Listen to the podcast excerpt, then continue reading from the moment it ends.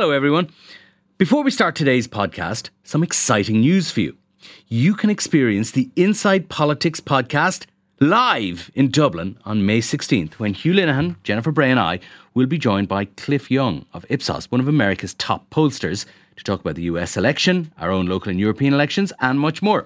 It's a breakfast event kicking off at 8 a.m. in Trinity College. If you'd like to attend, you can get tickets at irishtimes.com forward slash events. That's irishtimes.com forward slash events. I hope we see lots of you there. It's Friday, January the 19th, and you're very welcome to the Inside Politics podcast wrap of the week from the Irish Times. I'm Hugh Linehan. Jennifer Bray and Cormac McQuinn are here to discuss the political week, which has seen the return of the Dáil after the Christmas recess, the speedy passage of legislation through that Dáil, uh, setting up two referendums in March, ongoing tensions at local and national level over accommodation for refugees, and underneath it all, the low hum of rising anticipation of elections later in the year. So, plenty to talk about. Hi, guys. Hi, Hugh. Hi, Hugh. We'll actually we'll go to migration first, Jen. I think because it is still the the big story and keeps rumbling on and various kinds of manifestations. Uh, two things we wanted to talk about uh, this week. One was this rather unusual motion passed by Mayo County Council, which caused ructions uh, after it was passed earlier in the week. Yeah, so I mean, the long and the short of this motion passed by councillors is that they don't want to deal with the Department of Integration. Um, and, and the motion which they passed to that effect, it's not binding, um, but it does show their intent. Um, and I know that there were government councillors, and I know Cormac was writing about this, um, who voted in favour of that. And what it shows, I think, is we talked before about leading up to the local elections and the fact that this local election will be very different to the ones that went before because, you know, we have the phrase all politics is local is particularly true coming up to June. And I think local councillors they can be they are more in touch with what's happening in their immediate vicinity obviously. Um, and they're the ones i think who are the first line i think of political defence um, who are feeling a, a political um, local anger about i suppose the influx of refugees and international protection applicants because there's a particular case in mayo in ballinrobe mm, in, in recent weeks there was, yeah, and we mentioned that before. And then obviously we had Roscrea and the, I suppose, the tensions there, um, which is very interesting actually. If you look at our front pages and, and how that story played out over a couple of days, we saw scuffles outside um, that centre. And then a couple of days later, we saw a picture on the front page of the Irish Times of two women who brought toys and bits and pieces for the kids. And, and they, they got a picture with the toys and they were saying, you know, we have no issue with the people who are inside this centre. We have an issue with the fact that the community, and these are their kind of, I'm paraphrasing, but this is what they were saying, that the community uh, cannot handle. They've already taken on a couple of hundred um, refugees and uh, asylum seekers. And I think that changed the narrative a little bit for at least publicly, but also definitely what I detected in government were people saying, well, actually, we can't really argue with that. Um, you know, if these people are saying they don't have an issue with people who are coming into Roscrea, they have an issue with the fact that the services are stretched. And what this led to during the week was this plan that we heard. First time we heard of it, honestly, Hugh, was uh, Leo Varadkar the Taoiseach walking into cabinet on Tuesday morning, and he said that he was going to ask all the departments to pick the 10 areas that have the highest number of refugees and provide a special package of supports. He said that package of support would involve justice, education, and health. So, people obviously then, the obvious leap is that more guards, more teachers, more doctors, or at least more resources for extra people in those areas. Um, and to me, I feel like I was on that evening on the late shift, so I'd pull together kind of the front page piece about it, and I was ringing around different departments to get a bit more information. I'm telling you straight up, that idea is written on the back of an envelope. Um, nobody knew anything about it. Nobody could tell me how much money has been put aside. Where will the money come from? Um, are you actually talking about extra guards? Are you talking about extra nurses? They couldn't. They couldn't even say that. Um, they couldn't tell me exactly what the top 10 areas were. They couldn't even tell me which department was responsible for picking the top 10 areas. They said integration. I rang someone in integration. They said, honestly, it was like the first time they'd heard of it. 10 is very arbitrary as well. I mean, yeah. why, why, not top 15 or why not the, is there mm. not five places that have the most refugees? You know, it's, yeah. it's it, even that part of it seems back of the envelope. And then what about number 11, who might have just mm-hmm. 20 fewer than number 10? And then the more people who come in, the more communities that are affected. And I can see this being potentially something that comes back and kind of bites them a little bit. So there's an awful lot in there, Cormac. Maybe just to go back to the beginning because I want to go through various things which which which Jen mentioned there. Did to take it back to Mayo, and as she said, I mean, I think did you talk to some of the councillors? I, I did, yeah. I mean, it, the, it was the actual motion to end cooperation in relation to refugee housing between council staff and central government was put forward by an independent councillor, Michael Kilcoyne, uh, but it it was passed unanimously without a vote. No, there was no dissenting voices at the meeting of Mayo County Council on Monday. Uh, the, the Fine Gael whip, uh, Peter Flynn, he's actually the whip of the largest uh, representative group in Mayo County Council fully backed it as well, as did his colleagues.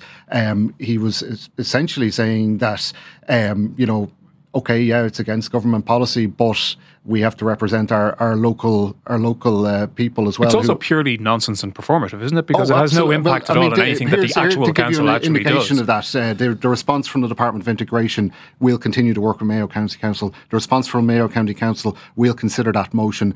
They circulated it to ministers, every other council.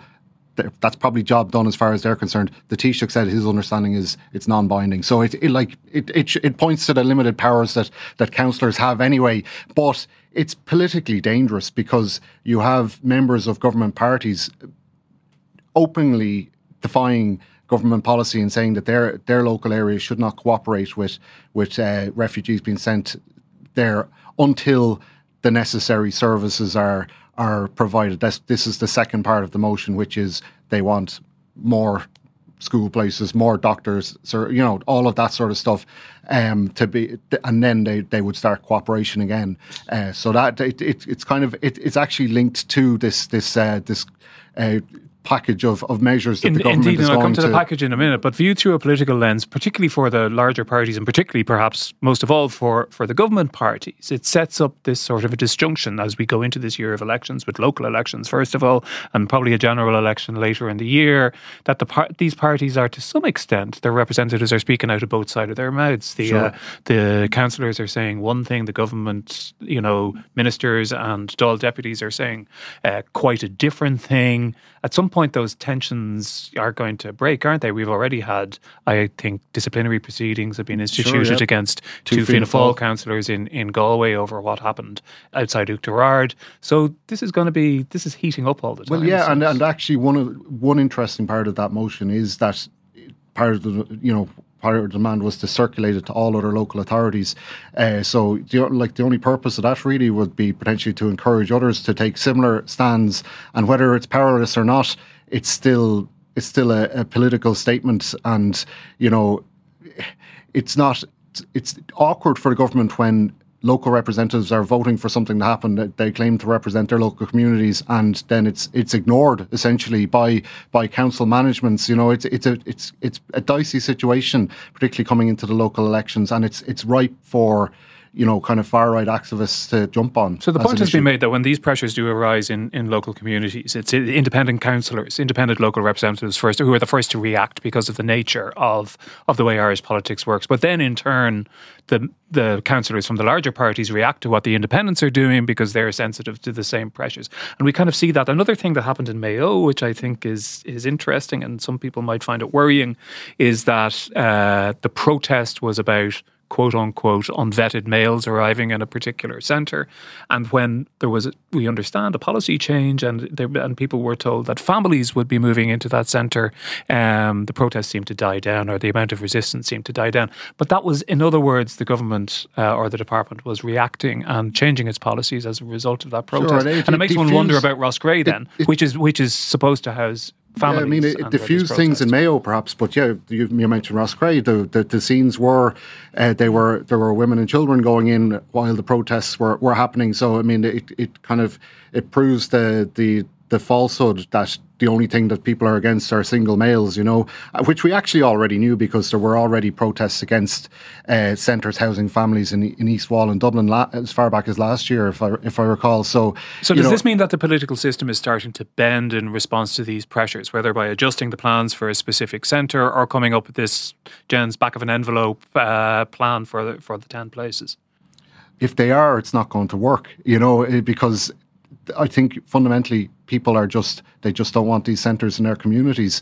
Uh, they, they, they, perhaps the most legitimate arguments they can make is that pressure on services like GPs and and things like that, uh, because there there are genuine pressures. Try getting a doctor's appointment in in the space of a couple of days anywhere, Dublin or, or otherwise, and it's very difficult, you know. Uh, but I mean, if those if those issues were solved, you would wonder if if there would still be protests. But I, I mean, I I do take the point to some extent that we do know that you know these these issues are not dispersed evenly across the country. There's questions of uh, social class at play in, in cities, in Dublin in particular, that some parts of, of, of the city seem to have much larger numbers of refugee accommodation than uh, than others do. And also, we do know that the way in which the state reacted to the to the Ukrainian crisis, and then more recently to the, the, the increasing number of temporary protection refugees, has been to kind of go into the tourism industry really, and to, and to sublet tourist accommodation, hotels in particular. And we have seen started seeing some pushback in the west of Ireland about that well, because that that's where another, most of that accommodation part is available. Of the Mayo motion was mm. to stop using accommodation intended for tourism purposes. Yeah, but the problem is they don't have alternative accommodation. So later this month, uh, if not early next month, Roderic O'Gorman's going to bring a plan to cabinet, and I think he'll outline possibly around ten new centres, state built, state land, um, potentially, and there's a number of different benefits to this in that it's planned, so people know where they're going. Uh, it's also better for the state in terms of financial. I mean, the amount of money that we're spending on private accommodation, whether that be B and B's, guest house, it's extraordinary. It's yeah. absolutely extraordinary. Um, and I think there really is a feeling in government that that can continue. However, the only thing I would say about this plan is that it is a rehash of an old plan that Catherine Day, she had an advisory group and she recommended this at least twice, if not three times now uh, since the start of this coalition and reiterate last year. And she asked late last summer, I remember we did an interview with her, and she said, Why haven't they started on this? I mean, so they were given ample warning that these centres were needed. And I don't understand why they didn't take that warning. And does this go back to we were reporting probably a couple of months back now about tensions at cabinet level that Roderic O'Gorman this all lands on his plate and he was looking to kind of to there were some changes of policy imminent in relation to Ukrainians and there was resistance to that from the Department of Housing because they don't want it on their yeah. plate. So that's what's really happening, isn't it? I mean, we did an interview with Roderic O'Gorman over Christmas or just before Christmas and we ran it over Christmas and one of the questions I asked him was is there a genuine legitimate tension between your department and the Department of Housing, and he he said no. I mean, he kind of danced mm. around it a little bit, but eventually he just said no. But I don't believe that because I think there's a delicate political game going on here where the Department of Housing have a whole range of sites, whether they be you know unbuilt on or whatever, earmarked for public housing, earmarked for their housing for all plan. Um, and I think that there is, you know, this argument in, from the far right that these are people coming over here taking Irish homes and this kind of stuff. That is a road the government doesn't want to go down. So they're very clear. What's in the Department of Housing is for the Housing for All plan. What's in the Department of Integration, that is the immediate response. And they're trying to, I suppose, walk the tightrope there and failing. I think. Mm. I, I take your point about the 10 areas, and that seems very random and very ad hoc and not particularly impressive. But it probably would be useful for all of us, wouldn't it, to actually know where people are uh, and if there has been an actual significant population increase in certain towns in the in the west of Ireland, for example. It'd be good for the people yeah, there I mean, and for everybody else to know that because it has an effect on on GP care, on education system, on everything else. I think know? a certain amount of that information is out there. It is known. Well, they, they publish it every week. Yeah, um, they have statistics that they publish. Um, around the areas that are the most impacted, the areas with the highest amount. You'd probably be unsurprised, like Dublin, obviously. Actually, Cormac has done a very good job of whipping up um, the numbers on this. These are for the applications for international protection. Yeah, I mean, they, they, the government publish these figures every week. So, unsurprisingly, uh, Dublin is the highest 9,458 people in, in, in the various local authorities in the capital. Uh, that's followed by Donegal, 1,679, followed by Wicklow, 1,277, followed by Mayo, 1,240. Uh, then multiple hundreds in lots of other places as well. Uh, you know, it's it's just it is a reflection on the the massive increase we have had in asylum seekers from other countries other than just Ukraine eh, over the last the last couple of years as well since the end of the pandemic essentially. So it's the, the kind of twin pronged uh, pressure on the system between the the hundred thousand odd Ukrainians of of whom eighty thousand are here, and I think it's about, about twenty four thousand odd uh, international protection seekers uh, that that that the state is is housing. And also interestingly, in those figures, if you look at the arrivals between the 5th of January and the 7th of January, the highest number of arrivals were children. It was 19 in those couple of days, 19 children. Hmm. And then it was couples. There were couples, and that w- there were 18, uh, and then single males, uh, 15, and then single females, 14. And we know that children arriving unaccompanied is a massive issue as well. Um, there's huge protection risks there. So the figures are interesting to look at, and they're published every week. And the other thing is, Jack Uh, Horgan Jones, our colleague, did a did a story in the last couple of weeks about how the proportion of single males has fallen amongst the amongst the asylum seekers. I, th- I think it's still a high number in, in comparison, but the, the percentage in percentage terms, it went I think from about fifty percent or forty five percent or so to to kind of 25, 20. Did I also see a off the record, very off the record hint from government sources that that may be a result, in part at least, of the fact that the word has gone around that there's no accommodation Well, available sure, for single males. Again, the, the latest figures will be published at some point today, but there's there's certainly more than 500 um, asylum seekers, single male asylum seekers, who have not been able to be housed over since the start of December. They're they're essentially homeless. They're differ, they're sent to uh, two homeless charities in in Dublin, uh, and who who then help them. Uh, so that that again, it just shows the pressure. And on in the relation to that, worth noting, I was just reading Kitty Holland's piece about homelessness in Dublin. It's been very cold in the city over the last uh, over the last few days.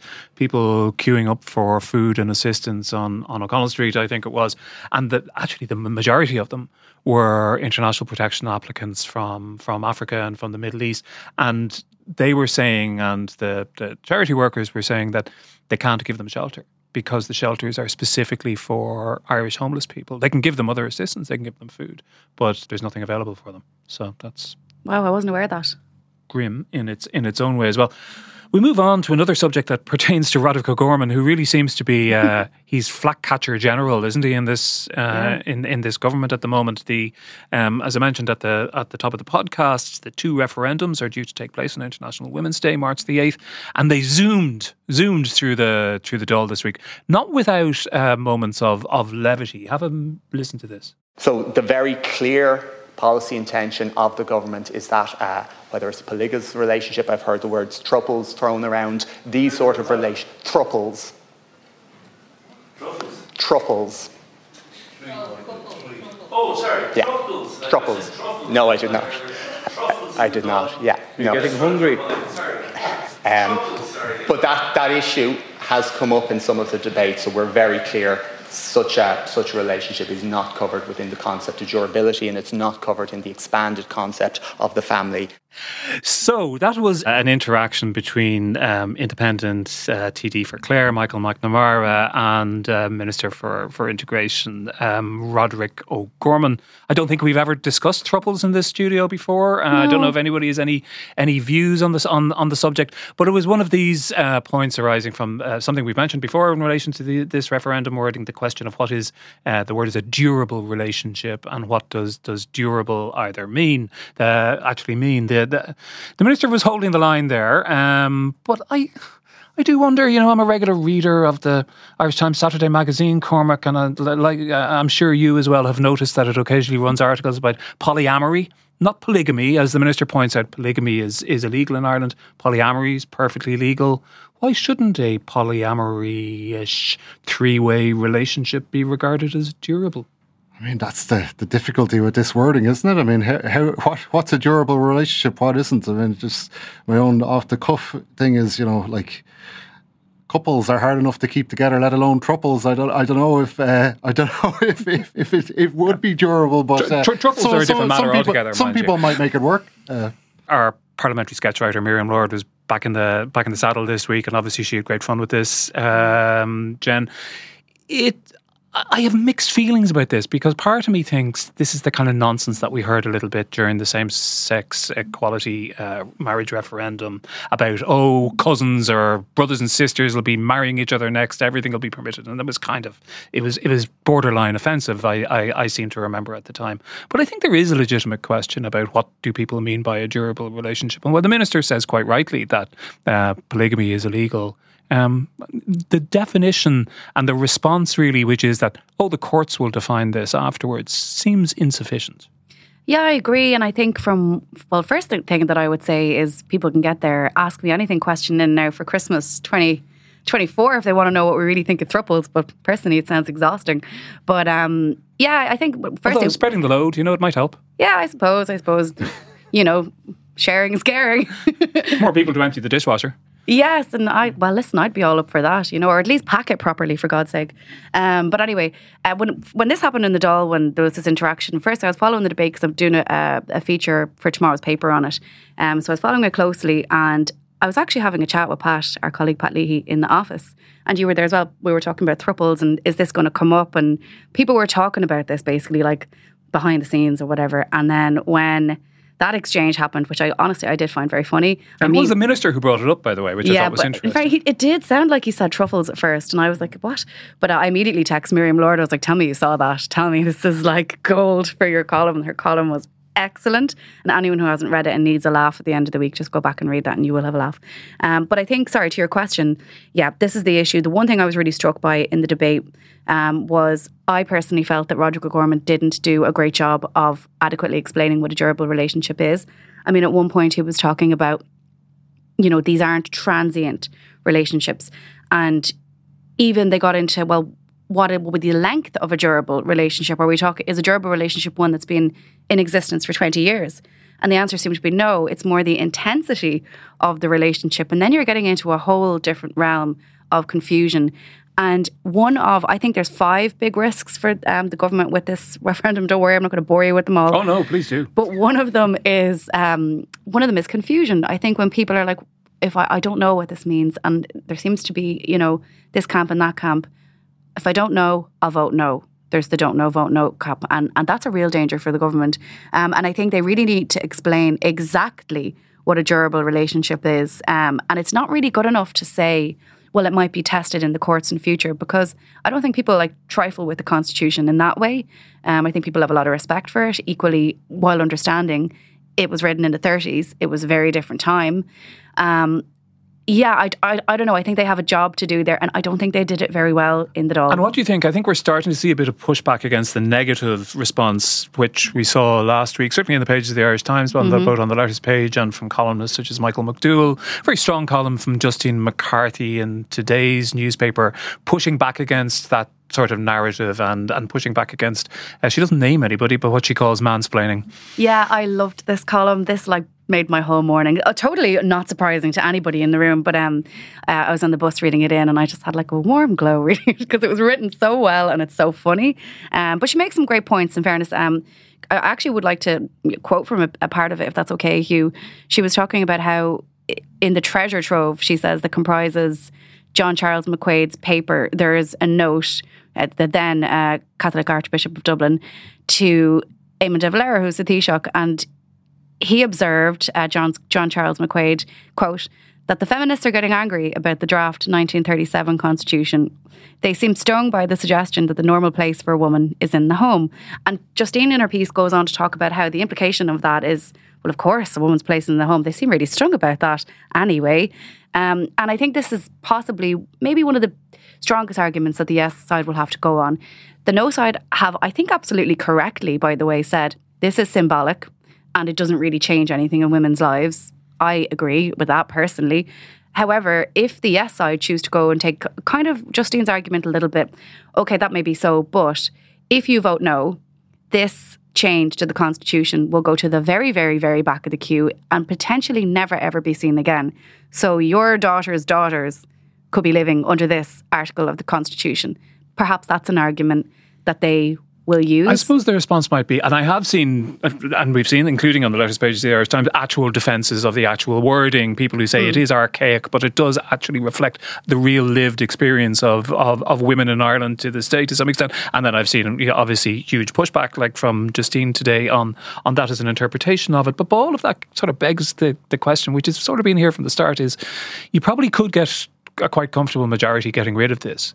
It's the replacing it with something else that really causes okay, the problems. so we talked know? on the last podcast, I think, about we were trying to figure out why has it become so confused? Like, why have the why has the issue of care become so entwined with the issue of removing this reference to a woman's place in the home?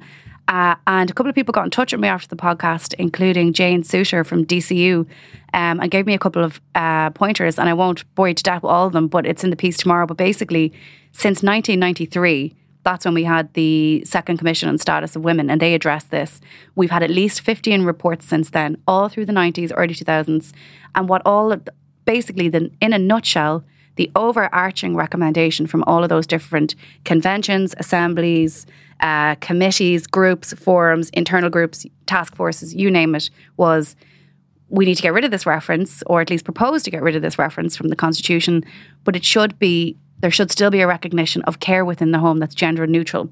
Then it kind of became, well, just carers then. That's how, and, and every single report has recommended it. And once I think former Minister, uh, Justice Minister Charlie Flanagan tried to just go straight forward, delete, and I, I'm told now, I, I couldn't find reference to it, but I have a good source who says that a lot of the NGOs, like the women's group behind the scenes, were like, we're not going to back you in this. And he ended up completely pulling that idea. Mm. So well, with all due respect to Jane, who is a, a mm. valued occasional contributor to this to this podcast, um, I do wonder sometimes, you know, I mean, why not? Why did, was it deemed necessary to add something which, mm. by all accounts, including the National Women's Council uh, over the last week or so, is just as symbolic as the other symbolic thing we're taking out? You know, everybody's getting dancing on the edge of symbolic pins here. But it was supposed to be it was supposed to go much further than this. That was the suggestion that it would be care within the home and the wider community and that that meant something in terms of government policy and also resources. Um, now, obviously, the government, their position is it's up to us how we decide our policy and it's up to us how we decide where we put our resources that is not the constitution's job and it's not that should not be in the place of the constitution to decide you know uh, and they're worried i suppose that if they give this protection and specifically to support the provision of care within the community you're putting a hierarchy in place of potentially private sector workers or public sector workers or whomever. And that's legal advice that they've got. The long and the short of it hugh is that we've ended up here because of a really long 30 year journey and when they tried to go straight forward, delete before, it just didn't work and the NGOs wouldn't back them. They have the grudging grudging support of the NGOs now. The problem is there's two referendums. One of them's on family, and that's to extend the definition of family, marriage, or other durable relationships, and that's what we're talking about with truffles and triples. Uh, and the other one is deleting the reference or uh, of women women's place and duties in the home and putting in this uh, article about care. And I think the first one on family has become complicated by all this truffle and trouble talk. And the other, and also immigration, by the way, which is very, I think that's where it's going to go. And the other one, the two issues of care, and the, they've become conflated.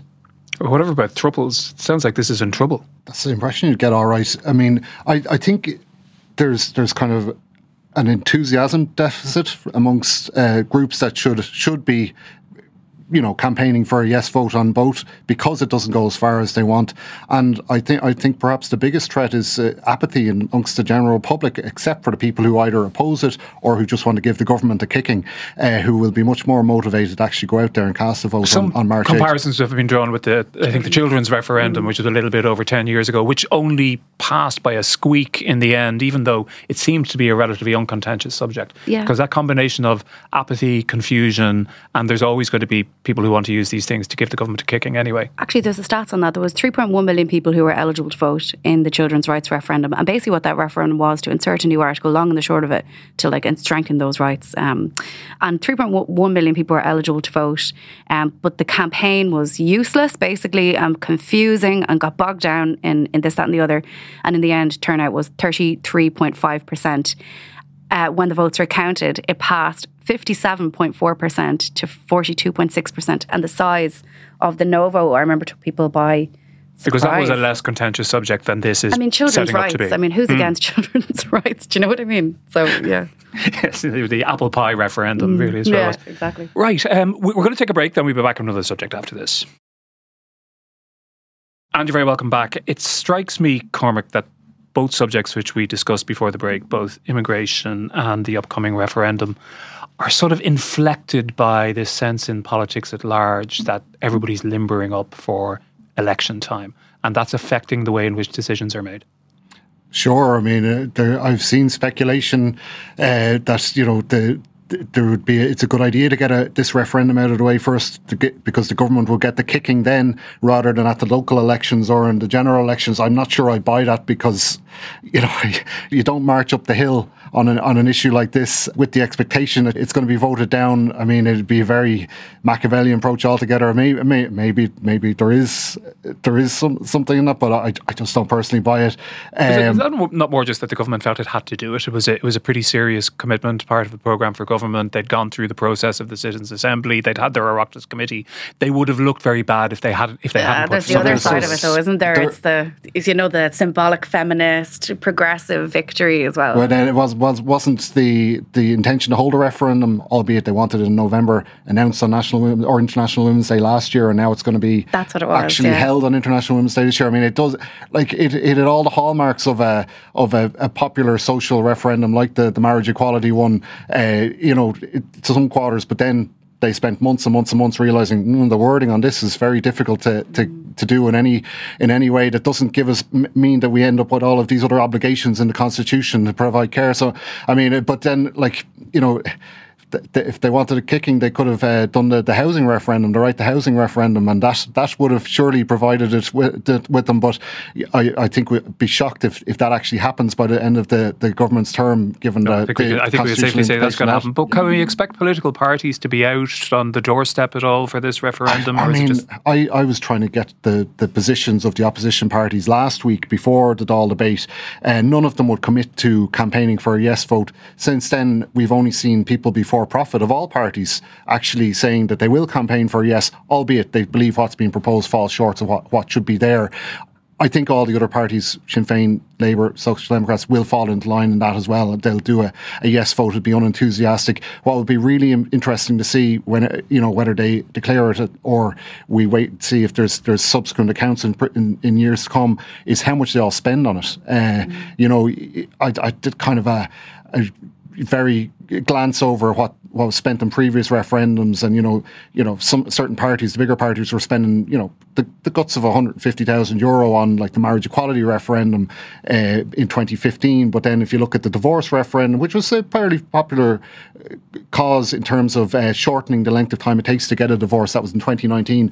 The spending was was much lower. It was more more in the region of 60,000. Uh, Will parties be willing to open their coffers uh, for this issue that none of them are terribly enthusiastic about, about uh, ahead of local elections, general elections, when it, when they need these But sorts of funds. is there any way at all? I mean, I've noticed, and I'm sure you have in uh, in previous years, that certain uh, political parties and some TDs are very adept at, at, at using certain other kinds of campaigns to circumvent the laws about putting up posters and things like that. So you'll see meetings. You know, there's a meeting about Gaza, or there's a meeting about something else, and suddenly, oh, that meeting has a big picture of a politician on the top of it because they're chairing the meeting in a local hotel or whatever it is. Could you not see a bit of that over the course of the, the referendum campaign? Mm, I don't know. See, there's a danger there, and also you're right. You see, you walking down the street and you see town hall meeting, and it's just their face, you know, and you don't see the writing because it's tiny. Because it's essentially the same poster that's going to be up again is, when yeah. the election comes around. Yeah, isn't it? and look, I'm, a, I'm a fan of posters, so more power to them. But the danger here as well is that they.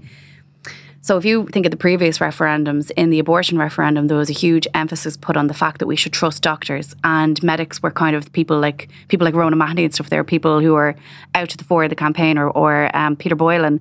And I think this time they, I think the government would like if they had outside voices that people would trust that aren't tied to the government, and that diminishes the chance of the government getting this kind of second order kicking. Does, does, really, does anyone from a government party want their face associated with what could well be a kicking and a defeat in a, in a couple of months' time? You know, That's what I think mean, it's, yeah, it's unlike, you might see it maybe if there are parties on the no side. Uh, that's that's a possibility uh, that they might be want to be associated and hoover up that that cohort in the electorate that that will Well, oppose there's, there's this. an opportunity possibly for Aontú, which would be one of the, the few parties currently represented in the Dáil, who I, I think is quite are quite likely to but, to but oppose again, this. have also indicated also a that, party you that didn't respond to, to my queries on wh- where they would stand. But then more broadly, I, I noticed there was a point in the uh, in an Irish Times editorial this week. I mean, the the NGOs have been encouraged by Roderic O'Gorman and other members of the government to, you know, to really get on board with this and start campaigning. Many of those NGOs are largely funded by the state itself, and there may be constraints on their ability to do that. That's actually a really good point. I hadn't actually considered that. Yeah. The National Women's Council, for example. Well, exactly. Yeah. And, you know, we've had this kind of debate before about the National Women's Council, if you remember when they were inviting, I think it was Sinn Féin speakers, but not government speakers, to a rally that would have technically been for all women. Can't remember the exact nature of it now, but I wrote about it at the time, which just goes to show you how good my memory is. Um, but yeah, it is, it is a really good point. Um, and also, I think as well, like if you think about the flip side of what you asked, like maybe political parties potentially voting no, like you mentioned, Aontú and stuff. There is a question of it is a bit of a hard one to campaign against removing this reference, which is really controversial and contentious. Um, and yes, you can argue that the carers provision should have gone further. But when you have Family Carers Ireland, you know, who represent hundreds of thousands of carers coming out, and they came out on Thursday supporting, I think it becomes a lot more difficult for any government politician, particularly, but they won't obviously, but any politician in in uh, the Oireachtas to justify why there is a no vote beyond if you don't know, vote no. Indeed, but it does give an opportunity to a range of other voices who may be quite minority and and in in their position and don't normally get onto, let's say, the you know the airwaves or into or into newspapers.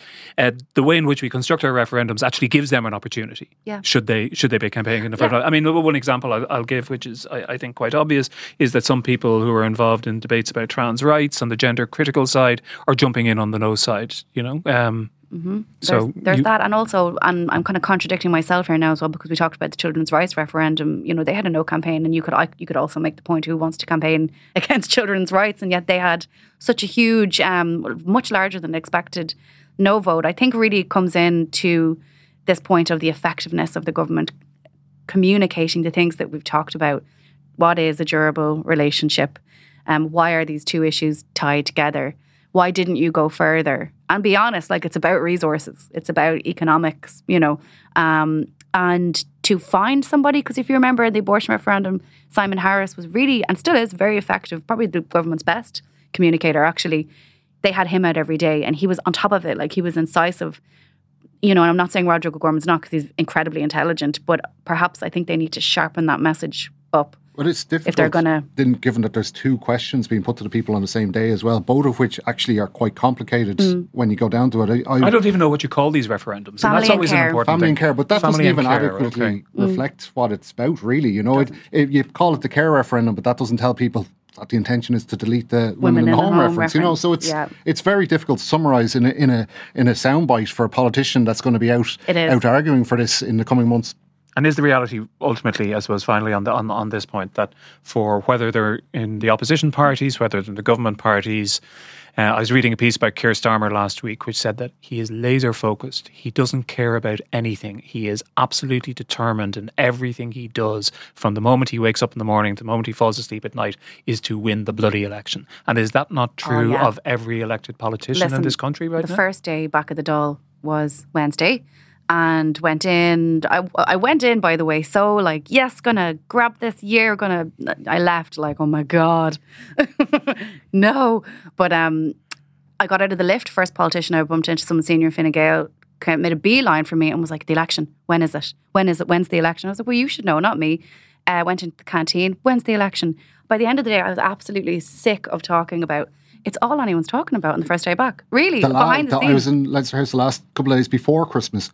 The exact same thing. Yeah, and so so I'd say I'd say there were multiple politicians whose Christmases were ruined uh, by by anxiety over over when when this thing will be held. And like I don't know, I still I still think we're going to have the the month of, the super month of elections in November with Agree. U.S. election first, British election second, Irish election third. That's But in a way, it is a little depressing, isn't it? And not just for you guys, maybe for all of us as well, because it, it actually means that nothing meaningful gets done, or anything that gets done is done in a very, in a very sort of a shallow and superficial way. or that important decisions that are potentially difficult to make get put off because they know that mm. this is coming down. Like if you look at this massive issue with restaurants and the warehousing of tax, more than likely that will be pushed off. I think we I think we can assume that at this stage The date will be deferred. the date will be deferred and there'll be another package of supports, even though there's a reason why, albeit it is absolutely devastating for businesses, um, s- stuff like that. And also, I think it also portrays the fact that the fact that politicians are so obsessed with this and talking about this, and they are like, um, I think it shows how exhausted a lot of them are. That they're kind of, I think a lot of them are sick of it, and I, they won't say it and they can't say it, but you can see it in their faces when you're talking to them. Ministers too, they seem like There's I think some a, of them are a just checked practical out. side. I mean, it takes bloody ages for, for legislation to get over the line. You know. Yeah. So we, if if it's a November election, we've got ten months, of which two months at least are summer recess when nothing's going to happen. You know. So it, the the, the time scale for doing anything significant now is rapidly closing, and uh, you know it's it's we're going to see a lot of things. That haven't been delivered, rolling into party manifestos or or things like that. I, I, I feel that towards the end of the year. or even the RTE issue, like who wants to be the minister who brings in a new broadcasting levy or general taxation funded state Or they- broadcaster when they have an election in a few Do they months. also want to campaign, you know, on the promise of we're going to bring in a new broadcasting charge, or or we're not going to do it. it? So you this know? is depressing. This is the year of nothing happens then. no, I don't think so. I do think things will happen, but just nothing, nothing some, some bad things, or some things have to happen, but it's going to be Yeah. priorities. I think. I agree. Yeah, totally. And I don't know. I just think like it is a little bit depressing to listen to, but also, if I'm being completely honest, bring it on. Right. Every time this week, we uh, each select an article from irishtimes.com, which was published over the course of the week, which we find interesting. I'm going to go first.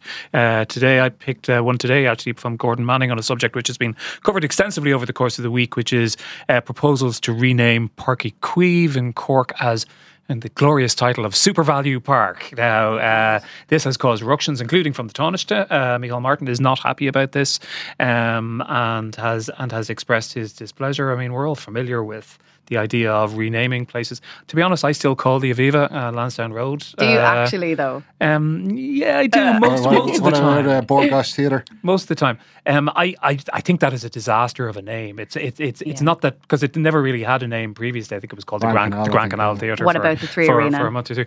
The the Three Arena, I call the Three Arena, but I know plenty of people who call it the Point. You I know, call it the so O2. I'm certain. You I'm, the I'm fairly certain generation. nobody calls the Tree Olympia the Tree Olympia. No. Ye- no, no, nobody, nobody does that, and there are a bunch of other things around the place. Plus, it get, all gets very confusing. There's, you know, the rugby ground in Cork was called Musgrave Park. Then it was called Irish Independent Park. Not words that pass my lips very often, but uh, um, it was called that for four years or so, and now it's become Virgin Media Park.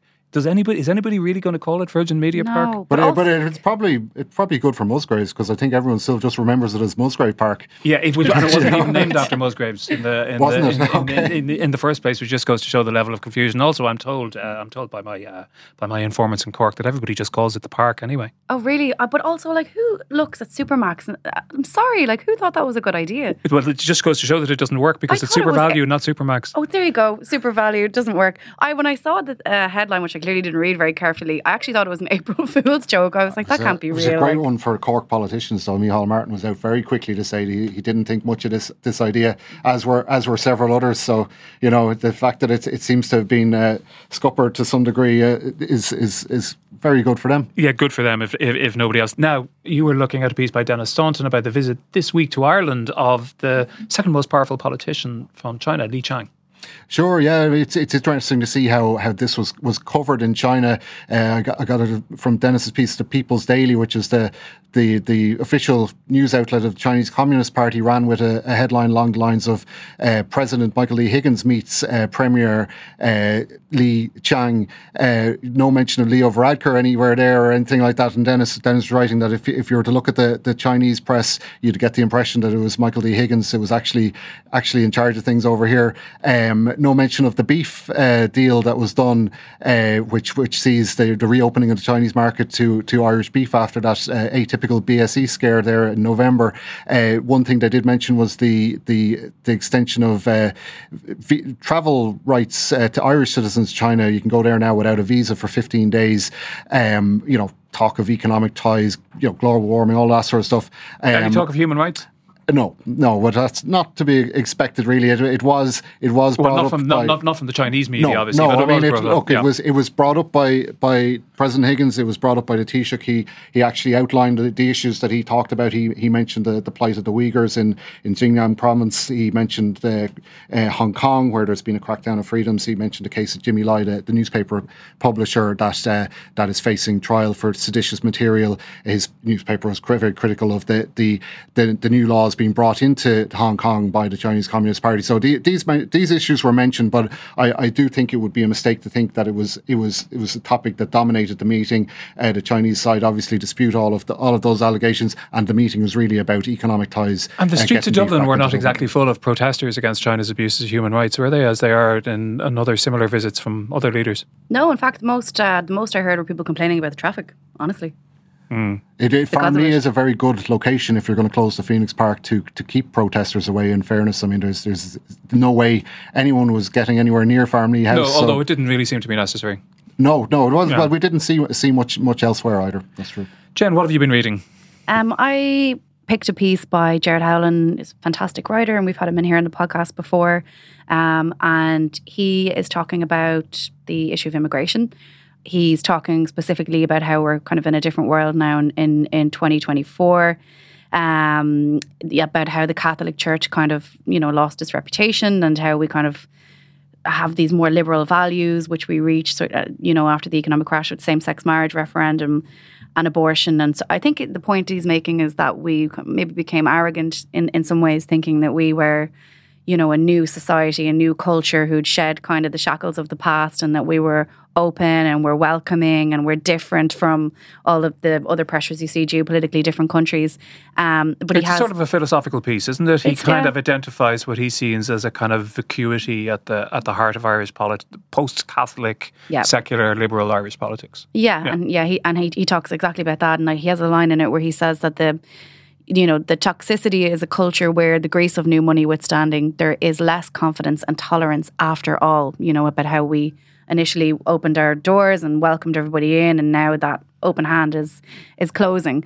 Um, I kind of disagree with him to a certain degree because I do agree that I do think there there can be an arrogance sometimes where you think you know we've we've got all these social change changes that we've implemented.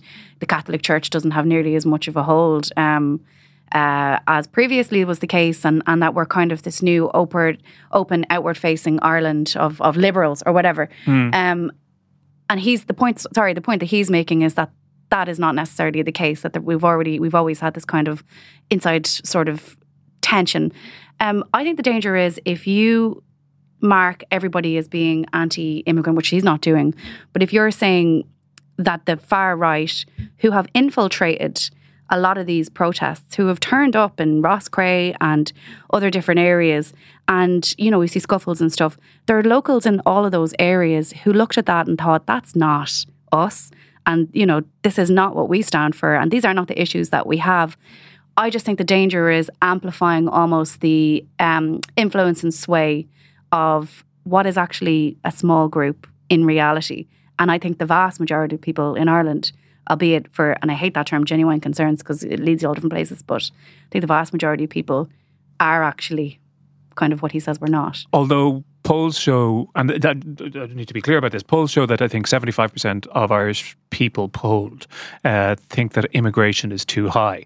Now, saying that does not necessarily mean anything like what you're saying and the kind of the kind of comments from people on the far right. But you know, the argument would be that that view is not reflected uh, is not reflected in the political establishment. That would be the critique.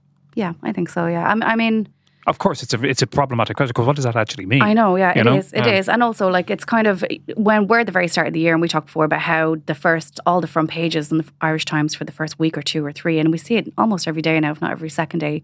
Immigration is this white hot issue, and I think uh, obviously has potential to become so much more divisive. And I'm not saying that that's not the case. I just think sometimes we can think. You know, this is the big issue, and everybody's you know feels the same way. It's just not necessarily the case. Mm. So when you're listening to that, I was thinking in the year ahead. Final thought, and I'd be interested to know what you what you think of it. Is that um, the most important factor in any real election? I'm thinking about this because I'm reading about it in the American primaries going on at the moment. Is the people who don't normally think about politics and whose attention turns to politics for that brief span of the run into an election and then Yeah. it turns away from it again. They're the people who probably aren't listening to this podcast, but they're the people who are going to decide the next election. We might have to have to get them to start listening to this podcast, I suppose. I know, yeah. I mean, seriously, we're going to have to up our game in terms of advertising or something. But yeah, it is true. That's why people tune in just before an election, really. And they, people have busy lives, you know, and a lot of people just, and that is absolutely fair enough, to be honest with you. And then it, you'll see it in the couple of weeks leading up to election and in the campaign itself. People sit down and be like, right, who am I voting for and who am I not voting for? And up until then, it's all to play for. Yeah, you're quite right. We're going to have to get out there and tell them about this podcast so they can uh, inform themselves. But we will leave it there for this week. Thanks very much to Jen and to Cormac for joining us. Thanks to our producer, John Casey. Our engineer is JJ Vernon. Thanks to him as well. We're going to have a lovely weekend, but we will be back uh, full of vim and vigour after that. Talk to you soon.